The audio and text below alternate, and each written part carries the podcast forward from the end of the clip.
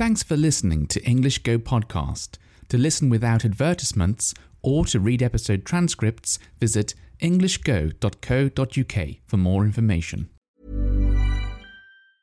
Mom deserves the best, and there's no better place to shop for Mother's Day than Whole Foods Market. They're your destination for unbeatable savings, from premium gifts to show-stopping flowers and irresistible desserts. Start by saving 33% with Prime on all body care and candles. Then get a 15-stem bunch of tulips for just $9.99 each with Prime. Round out Mom's menu with festive rosé, irresistible berry chantilly cake, and more special treats. Come celebrate Mother's Day at Whole Foods Market. Hey, it's Ryan Reynolds, and I'm here with Keith, co star of my upcoming film, If, only in theaters, May 17th. Do you want to tell people the big news?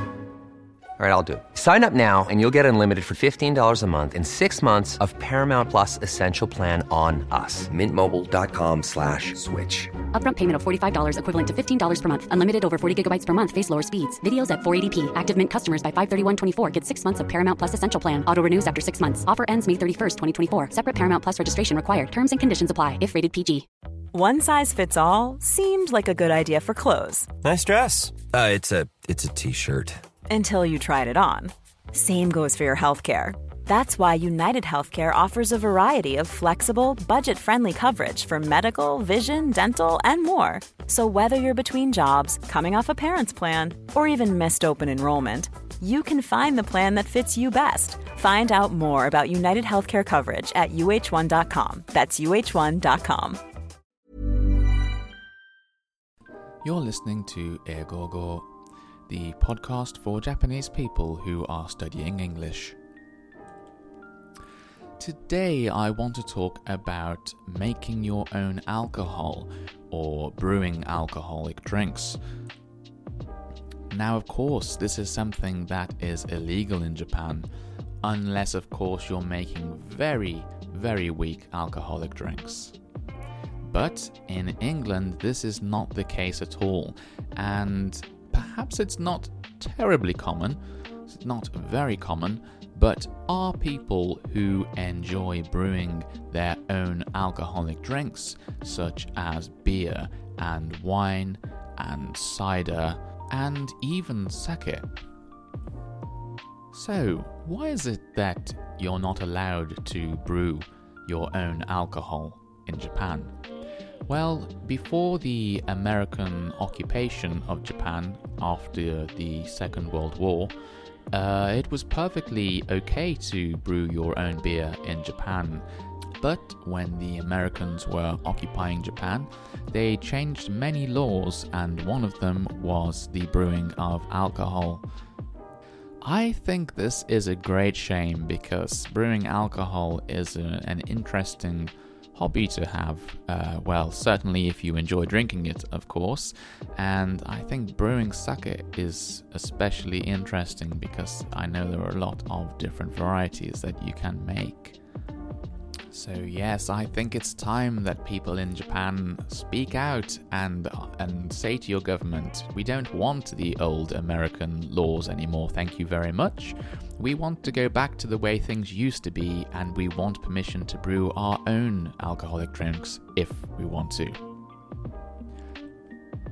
At my house, uh, there is currently a what's known as a keg of beer being brewed. So, a keg is a large container, a large vessel used for storing alcohol in, and in this case, beer.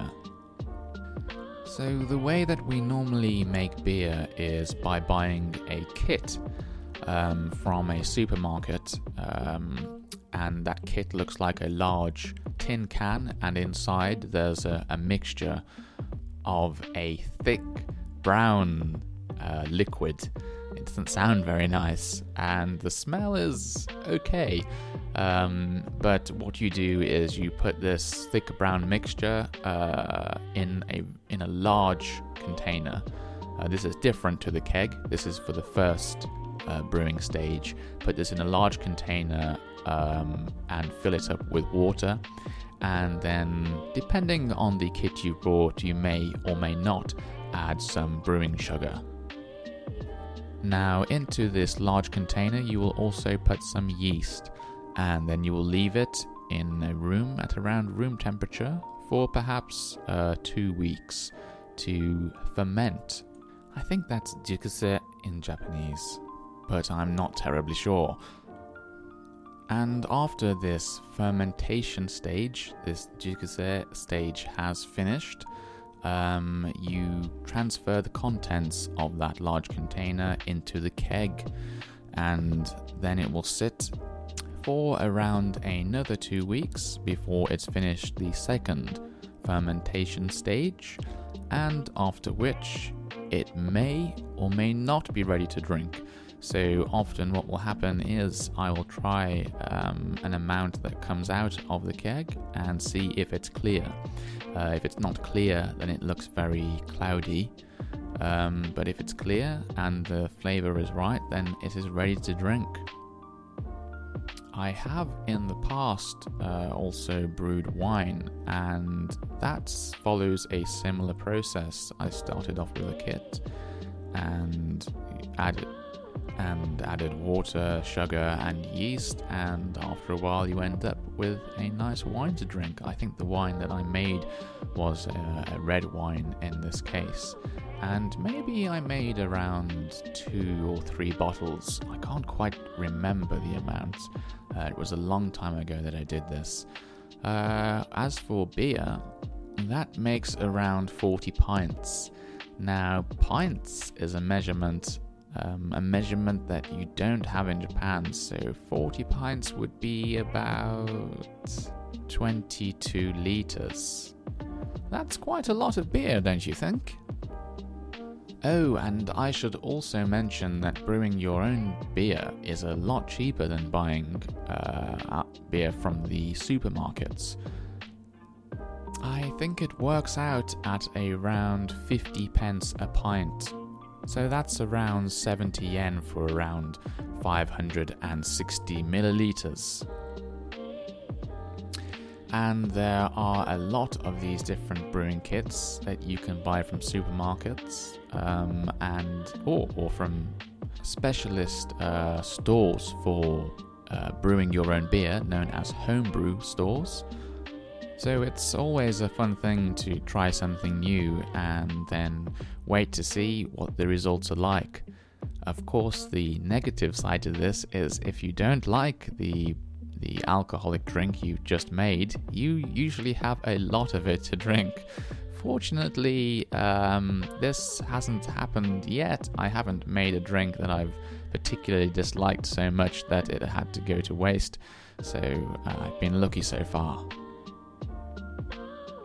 Now, a few years ago, I remember brewing sake, which was quite an interesting experience because I remember starting off with kojikin, and from that, I had to um, keep a, a large amount of rice warm for a long time so that the kojikin would uh, grow over this rice, and then I was able to um, introduce this rice to a larger amount of rice and uh, some brewing yeast as well. And then after, ooh, maybe it was around a month, I had some sake. Although this was particularly uh, cloudy style of sake, sort of like nigori sake. Although I think it had a special name, and unfortunately I've forgotten what it was. But anyway, uh, it was it was very delicious, and I enjoyed drinking it very much. Perhaps a little too much, actually, as I remember getting somewhat drunk one evening uh, on this cloudy sake. Actually, because sake is quite hard to purchase to buy in England, I am thinking about making some more sake at some point in the future. So, of course, if I do this, I'll be sure to upload any pictures to my Instagram account, which is Eigogo Podcast. E I G O G O P O D C A S T. So, if brewing your own alcohol were legal in Japan, do you think that's something you would be interested in? Or do you think you would just continue buying it from supermarkets? Perhaps you think it takes a little bit too much time or a bit too much effort and you're already very busy, or maybe you don't have the space uh, to store the equipment that's required for making your own alcohol. But if ever you come to England and you're lucky enough to meet someone who brews their own alcohol, then hopefully you'll also be lucky enough to try some because uh, homebrew alcohol has a different flavor from the alcoholic beverages, uh, drinks that you buy in supermarkets or pubs. Thanks again for listening to the end of this podcast, and I do hope you've enjoyed it. As always, if you have any questions or recommendations for topics you would like to hear me cover, uh, you can get in touch with me via email at eigogopodcast at gmail.com or or message me on Instagram or the Twitter account both of which have the name Eigogo Podcast. Hope you have a lovely day, and I look forward to seeing you next time.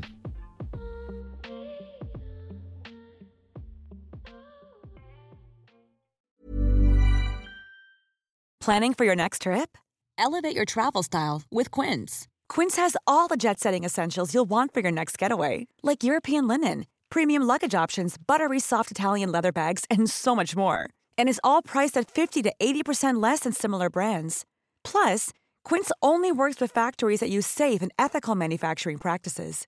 Pack your bags with high-quality essentials you'll be wearing for vacations to come with Quince. Go to quince.com/pack for free shipping and 365-day returns. Mom deserves the best, and there's no better place to shop for Mother's Day than Whole Foods Market. They're your destination for unbeatable savings, from premium gifts to show-stopping flowers and irresistible desserts. Start by saving 33% with Prime on all body care and candles. Then get a 15-stem bunch of tulips for just $9.99 each with Prime. Round out Mom's menu with festive rosé, irresistible berry chantilly cake, and more special treats. Come celebrate Mother's Day at Whole Foods Market. When you make decisions for your company, you look for the no brainers. If you have a lot of mailing to do, stamps.com is the ultimate no brainer. Use the stamps.com mobile app to mail everything you need to keep your business running with up to 89% off USPS and UPS. Make the same no brainer decision as over 1 million other businesses with stamps.com. Use code PROGRAM for a special offer. That's stamps.com code PROGRAM. Thanks for listening until the very end of the show. If you've enjoyed this episode, please give my podcast a rating, or if you have the time, write a review. It's a really nice way of letting me know you enjoy these episodes and encourages me to make more of them for you. Thanks very much and have a lovely day.